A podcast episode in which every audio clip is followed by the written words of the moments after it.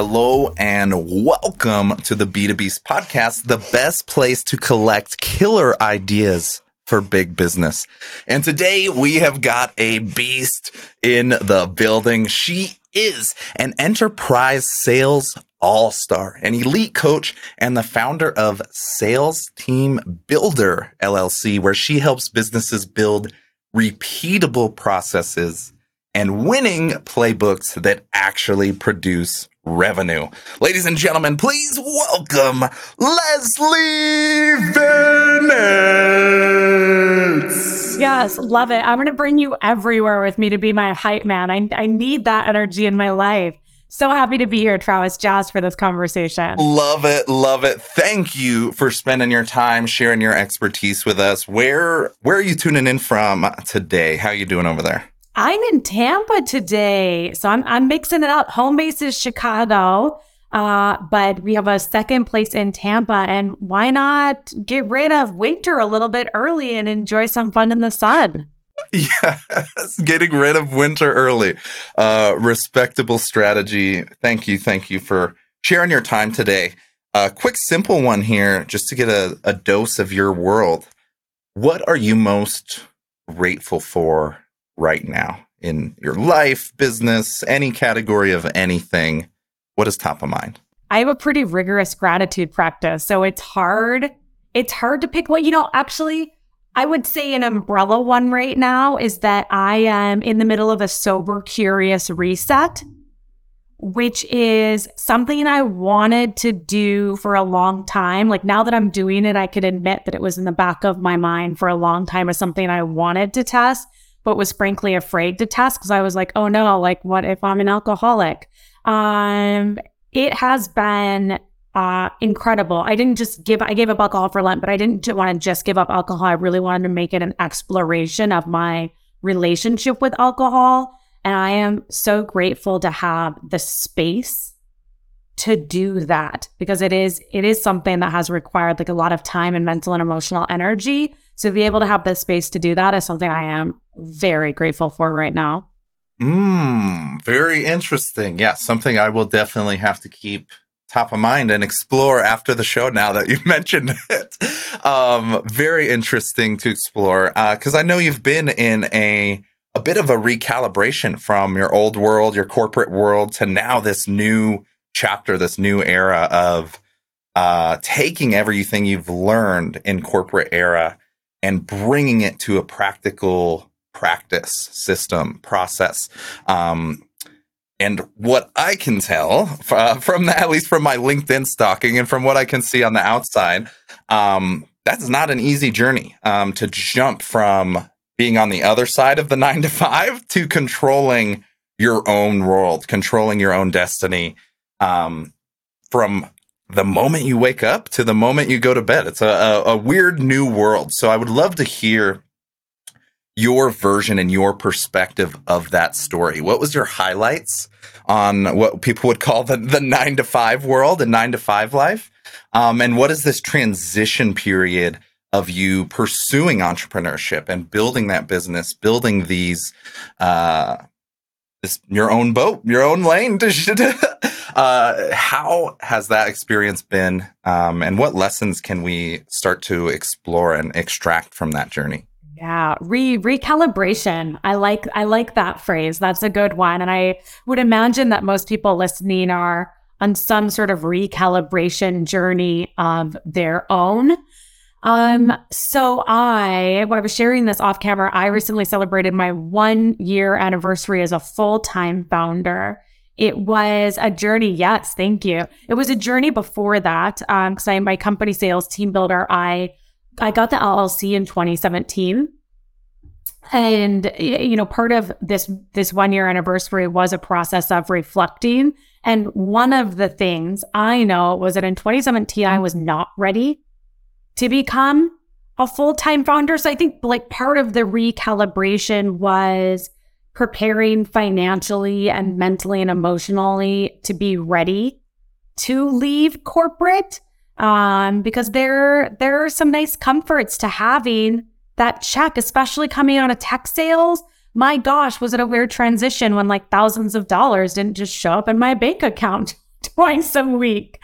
Um, a year later, I can say I, you know, speaking of gratitude, I can can say I am like so so so grateful to have done the work, like not just in those those couple of years of prepping to go full time, but really throughout that 15 year career of constantly leading with curiosity and and you know insatiably wanting to like learn and help others and create connection because all of that set me up for success. Um, and I like I, I think my my big takeaways in my reflection one was and this might not resonate so much with your audience but one was so can I curse on this?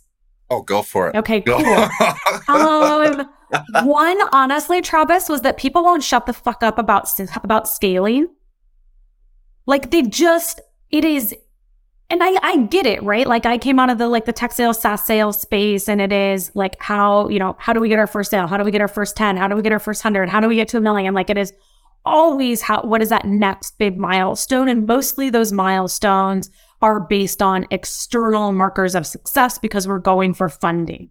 So it's not that I don't understand where it comes from or that I don't think that people are trying to help when they offer advice. But what so few people asked me is what I created the business for and what my goals were and what I wanted to do. And had I have not spent that four years before going full time, like really thinking about my reasons for creating the business and what I wanted the business to look like and my life in relation to the business to look like, I really would have had some like fundamental doubts about whether or not I was doing it right in year one because 90% of the narrative is that if you're not scaling, you're not successful.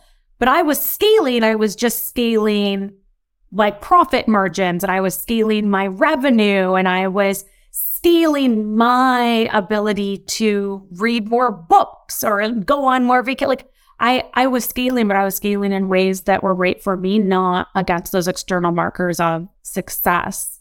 Um, so that that was a big one. I have a couple other ones, but I feel like that was a sort of bombshell one. Wow, no, it is one of the. It's one of those things that until you experience it, we often have kind of the. It's similar to like the social conditioning. I, I kind of relate it to the hustle culture dilemma of it's just like more bigger. Pick up the phones, dial more numbers. It's just a numbers game, bro. Like all of, and all of this stuff. And like, then you really just have to unpack it. And like, I, cause I got pulled into that too very deeply. And like, and you're like, well, what if I could just work four hours a day and make the same amount of revenue and income? Like, and that's what you're saying with profit margins, operational efficiencies, scaling, you can still scale your team, scale your efficiency. It doesn't have to be bottom line revenue growth forever until the end of time. Like, love, love, love having a more practical approach to that. Obviously, there has to be a necessary level um, to keep the business alive and floating. But I love that you've opened the door to this conversation of building a lifestyle, building a business. It's kind of the new version of the old Tim Ferriss four hour work week like era. We're in the post like pandemic version of that. You can build a business and work entirely hybrid or remote. Uh, and it's a whole new opportunity for other people to discover and explore. So I know there's people that are either making this transition or considering it at the moment. I'm curious for your journey, what signals were you reading into for that leap, that business opportunity? I guess there's two things to consider here. What was the business in general? I guess what made you kind of see those signals? And then part B, what was the timing that made it gave you kind of the green light and like the thumbs up that like this is it, this is the time? Yeah, the timing question is a, a, little bit easier. So I'll answer that one first. Um, I had been slowly ramping the business, but I didn't think I wanted to go full time. That wasn't my aim. Like it very much was just like a passion project, side hustle sort of thing. Um, and I had been, I, I knew I wanted to leave my current job, and I assumed what I would do next is go get that like CRO, had a sales VP of sales. Like I was, I was pathing towards CRO, CEO reporting line, owning the entire commercial function. That's what I had had in my mind for 15 years of working my ass off in corporate America is pathing towards that, you know, like like big deal role. Um, and on the side, because why not have some some you know income stream diversity? I was doing sales team builder, and in 2021 or in 2020, I launched a TikTok channel, but in 2021, um, I was getting a ton of inbound leads from TikTok, and it ended up being like 46k in revenue. And that was in addition to what was coming from LinkedIn and it was that first seed of being like, huh, may- like maybe this is enough that I can make it a full time business. So that was like, that was what kind of turned, I think, turned the dial for me is that it seemed like it was organically happening and it seemed so achievable. Like it just, it wasn't a stretch. It was sort of sitting in front of me.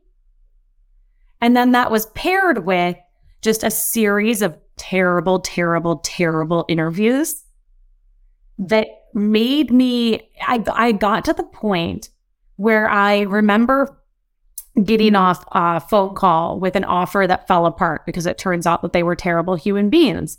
Um, and I walked out of my office and I just like sat on the hardwood floor in front of my husband and I looked at him and was like, maybe I just don't even want to be in sales anymore.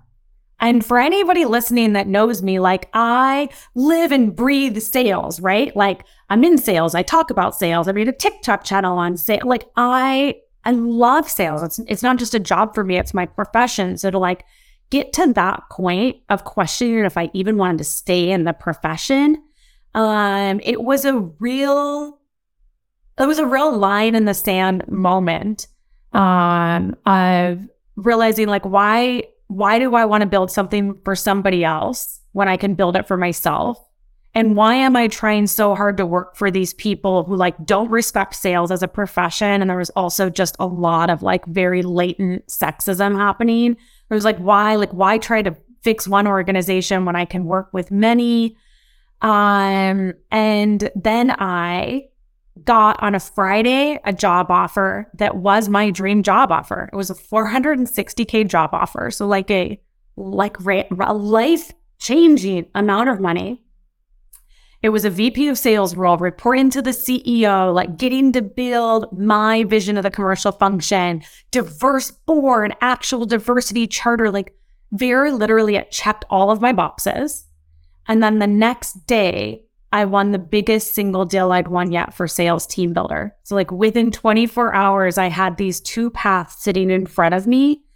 And when I talked about the job, like the corporate job, it was, you know, that would be responsible. That's what I've said I always wanted. And when I talked about the sales team builder gig, it was, oh my gosh, we can do this and I can try this. And I'm so excited. And it like, it just in this, this moment, it crystallized and it became, obvious that all of these little things were creating layers that made it impossible for me to ignore that I like I knew what my new path was and it was betting on myself. Oh my gosh, I love it. I cannot imagine the difficulty of that decision. Um comparing those two because it literally is like the American dream, like sitting there in in a box, or what we've been told is the American dream.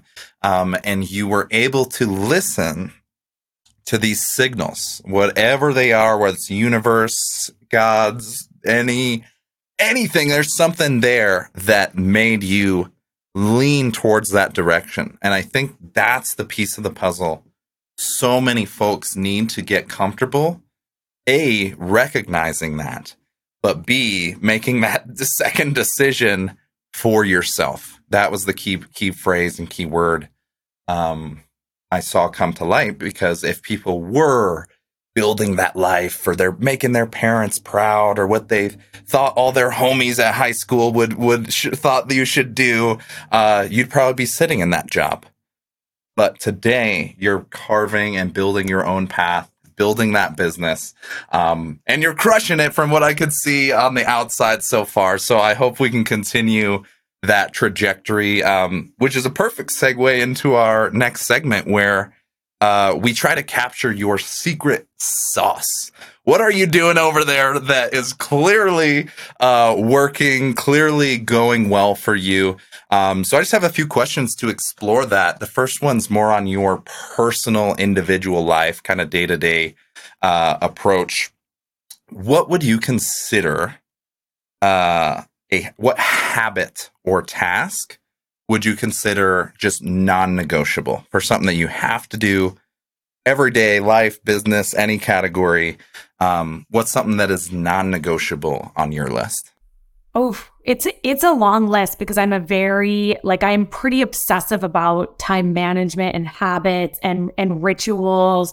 So I start every day with a short meditation. I have a really robust journaling practice.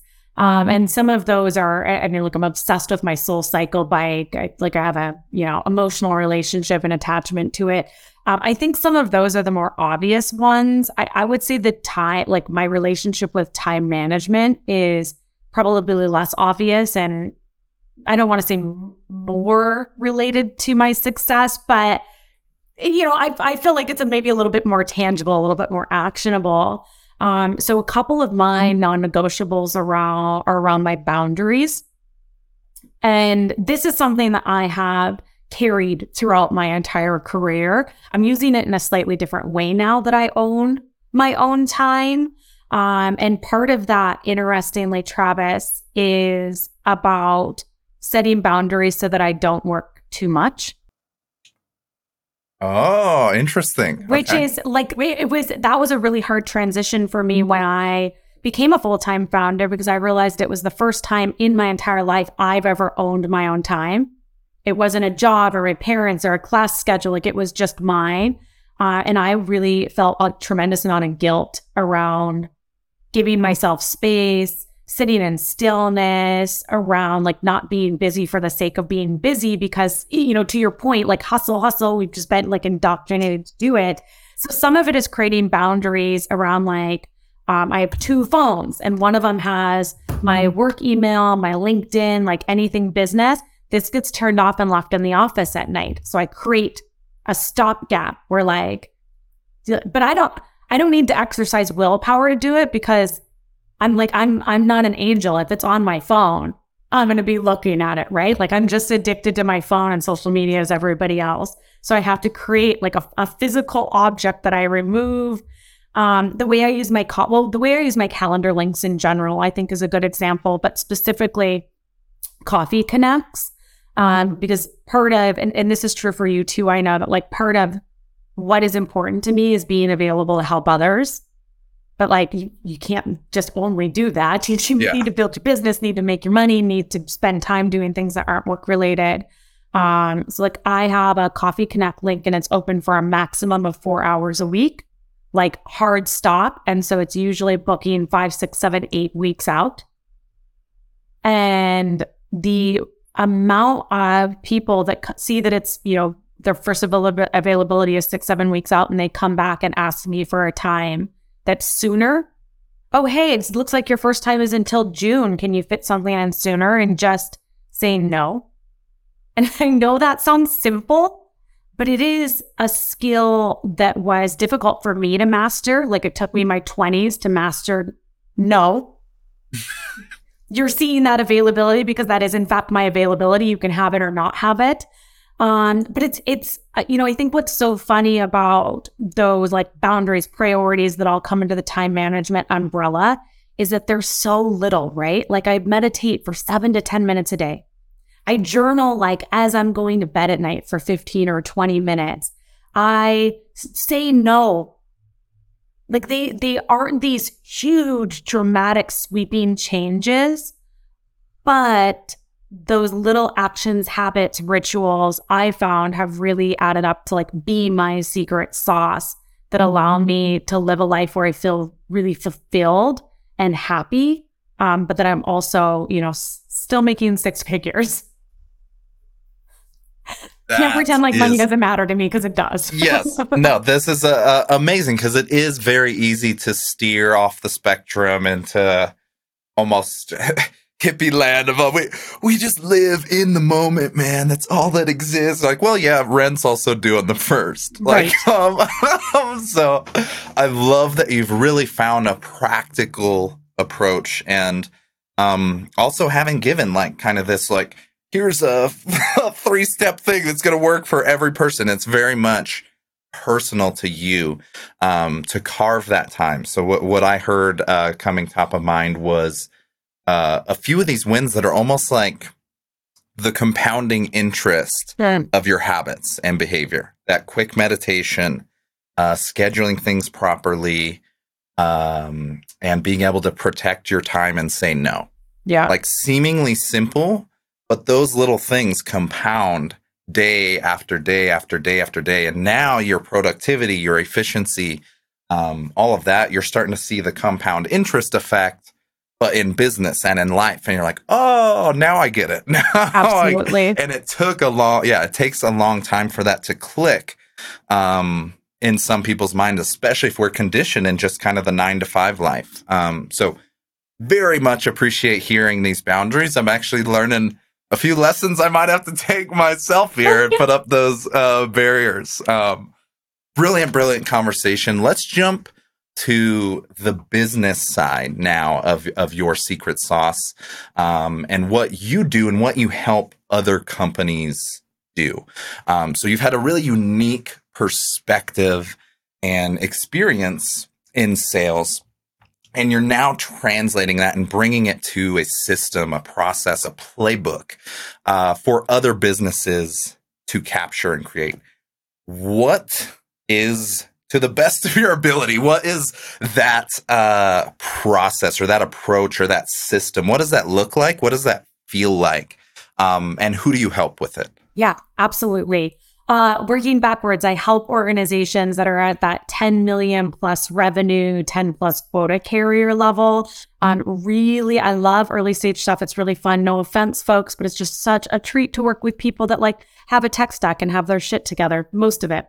Um, and what it feels like is helping folks talk with instead of at and like, then we know what that feels like on the other end, right? Like we've all been in conversations where somebody was talking at you. Like it, it doesn't feel good. Like you don't Yeah. feel heard, you don't feel engaged. But then as sales professionals, we so often do that, whether it's in our actual conversations or in our, you know, LinkedIn messages, in our cold email script. So the the vibe is how can I enable teams both with skill sets and like mindsets as well as the actual processes and copy to talk with instead of at prospects.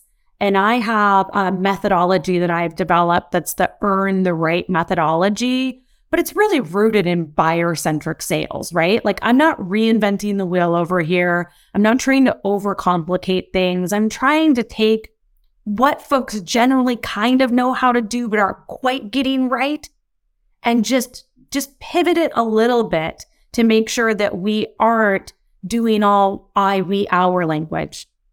We're talking in the language of the seller about things that matter to them, that we are knowing or hearing that we should do personalization, but every bit of personalization is like, "Hi Travis, I see that you are a podcast podcast host out or like, "Hi Leslie, you breathe air, I also breathe air by my thing." um and replacing that with like words that mean something to the person receiving them. So getting like I I it's so funny. I feel like all the advice I have, I'm like, just say no and your life will be changed. Like just, just you know, use something that actually means anything to the person receiving it and they'll respond to your email. So it's it's so often these subtle shifts. Like I am I'm not a super genius. I'm just there to enable folks to maybe question the historical ways that they've been selling that we were all taught to sell and think about some new ways to reach out to folks that start conversations instead of tell them that they need to buy your thing. Love it. No, it's one of the things that I keep seeing over and over, especially the more I try to get into personal development, professional development. You're like, all right, what's the, it's this, we see it in health too. Everybody thinks there's going to be this magic bullet, this proprietary system, like this crazy thing, but over and over, it boils down to a few key simple things. Um, in this case, boiling it down to simplicity of what efforts actually build relationships and move the needle in sales. Uh, focus all of your energy, time, management into those few buckets and watch how it humanizes. Uh, yeah, it's almost feels silly sometimes when you do try to it, it, you say out loud. Um, but it literally is that simple. You have to humanize the process. And I think the biggest reason uh, this, I don't know, psychological void exists is just human laziness or e- efficiency factor or whatever. Like we just think or hope that there's going to be like this mesh special button or this thing that we can just buy and activate. And 99% of the time, like you just got to put in the work. You just have to actually put in the work. Sorry, folks. It's too bad because those like silver bullet sales techniques sure sell a lot better than me being like, so really we're just going to shift our mindsets and I'm it, like it's it, it's it's very interesting. And of course I come in with like a deep depth of depth of like 15 years of expertise and a ton of the data backed best practices, which is a mm-hmm. very important element but if we're making the skill sets versus mindset argument, I have found in 15 years of leading teams, which is hundreds of people, and now, you know, helping hundreds of reps in this business, that it is more often that they need a partner to help them shift their mindset versus needing a partner to drill in skill sets. Mm, such a key thing that I think a lot of yeah, it's a bit of a red red herring because the skill's the easy, the most tangible one. Um, but a lot of times these soft skills or mindset shifts really can be the game changer. So would love, love, love to keep that top of mind for folks. Um, sometimes the solution isn't isn't that simple. So uh, we'll be able to plug into your world here in a quick moment because we're about to play the world's fastest game show ever. uh, and on the other end, we'll get a plug uh, what you're up to, where people can connect with you, and your awesome program and processes and all of that fun stuff. So, are you ready to play this or that? Ready as I'll ever be. yes, me too. So I'm using a random generator over here. so I'm going to be as surprised as you. Uh, but all we have to do is rock through three rounds. You just have to choose one of these two options. Okay. Round one begins now. All right, Leslie. Do you prefer letters or numbers? Letters. Oh, easy. All right. Yeah, it was quick, quick and easy. Un- un- literally write copy for a living, so I hope it's letter. Oh, perfect. Uh, all right. The uh, next one: a full body sunburn or a single bee sting. Bee sting. Ooh, okay. Interesting. all right. And the last one, very vital decision here: waffles or pancakes. Waffles. Waffles, obviously. Waffles. I love the tone. what? Duh. Uh, all right. Congratulations. You have beat this or that. Your prize is to go ahead and share what are you up to right now? Uh, and how can this listener get involved in your world, your programs, anything that you've got going right now? Uh, first, I will share that twice in my childhood, I had a bee fly into my mouth and sting me on the inside of my mouth on two separate incidences. So there's a what? fun, there's a little fun fact. Yeah, I don't, I don't have the answer. I just happened okay, twice. So you were, you were uh, desensitized to the bee stings early. Yeah. So you're, you, you, you knew you could take it. yeah, I've like had dozens of bee stings. So I'm like full body sunburn. That sounds like cancer. Bee sting, bring it on. Uh, Oh. um, but where can folks find me if they want more yes. stories about bee stings and sunburns? Find me on TikTok at Sales Tips Talk. Um, I live on LinkedIn. LinkedIn is probably the easiest place to actually get in touch with me. I share content there daily. But uh, if you prefer video, definitely TikTok. I also recently started a YouTube channel because I created a bunch of TikTok content that just absolutely was not right for TikTok. So I thought, why not test it somewhere else? It's going really well. So you can also find me on Instagram and YouTube at B2B Sales Coach. Perfect. Perfect. We'll go ahead and have those linked up here for folks and highly, highly recommend uh, that LinkedIn follow. Um, been following Leslie's journey for a while now, um, and it's been an amazing, amazing journey. So I do have to give you a moment of of appreciation and recognition um, for all the months, probably years now. Geez, I have been on LinkedIn.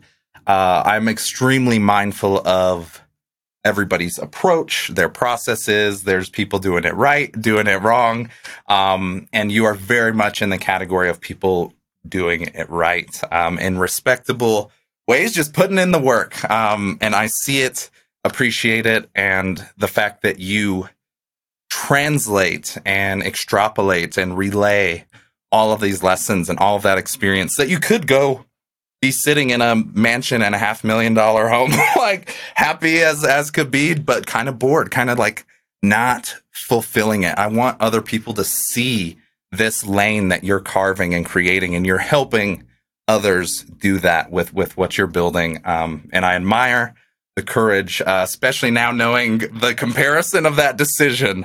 Uh, I'm very grateful for the one you made. Oh, I I am too. Frankly, it was uh, the the right choice. I didn't know I needed to make for so many reasons, and I am so grateful a year later to be exactly where I'm at. Mm, so, so perfect. It's such a brilliant example of what and who we're trying to highlight on this show. So that brings us to our final, final question. Um, this last question is for one specific listener. They might be just starting or they might be stuck on that same fence that you're on. Uh, and we went over a lot of the strategy and systems and nerdy stuff but sometimes you just need a little little kick in the ass or a, a spark in the heart. Uh, and that's what this last question is for. So what final words of advice can you share to send this listener into beast mode? Ooh. that you are the only person with your voice. And i know it can be easy to look around and think that's already been done or that's so close to my idea. But remember that you are the only person with your lived experience and your perspective and your voice. And what people are buying as much as the process or the copy or the framework is the person that it's it's coming for. So there there is room. There's not just room for your voice. We need your voice. It matters. Boom! There it is, ladies and gentlemen. Thank you for listening to the B to Beast podcast. This has been Leslie Venetz.